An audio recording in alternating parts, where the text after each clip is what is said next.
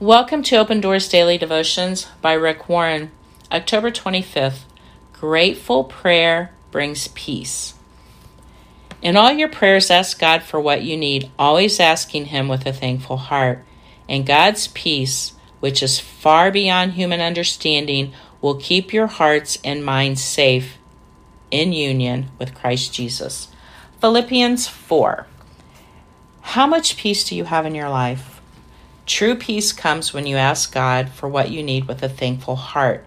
You can trust God to meet all of your needs.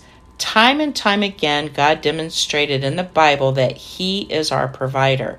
He has provided for our physical, mental, emotional, and spiritual needs. We get frustrated when we don't get everything we want, but we can trust God to give us everything that we need.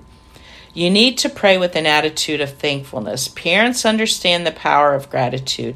They want to hear their children say thank you when they give them what they need. Your Heavenly Father also wants you to ask for what you need with a grateful heart. Gratitude keeps your requests from becoming demands because thankfulness is the antidote to entitlement. The way to pray is to be specific with your request and your gratitude. Instead of asking, God, will you help me today? Pray, help me have a good attitude when I see Cindy today. Instead of saying to God, thank you for everything, tell God exactly why you're grateful. Thank you for my family because they are a great support. God promises you a peace that is far beyond human understanding. Nothing the world offers can even come close.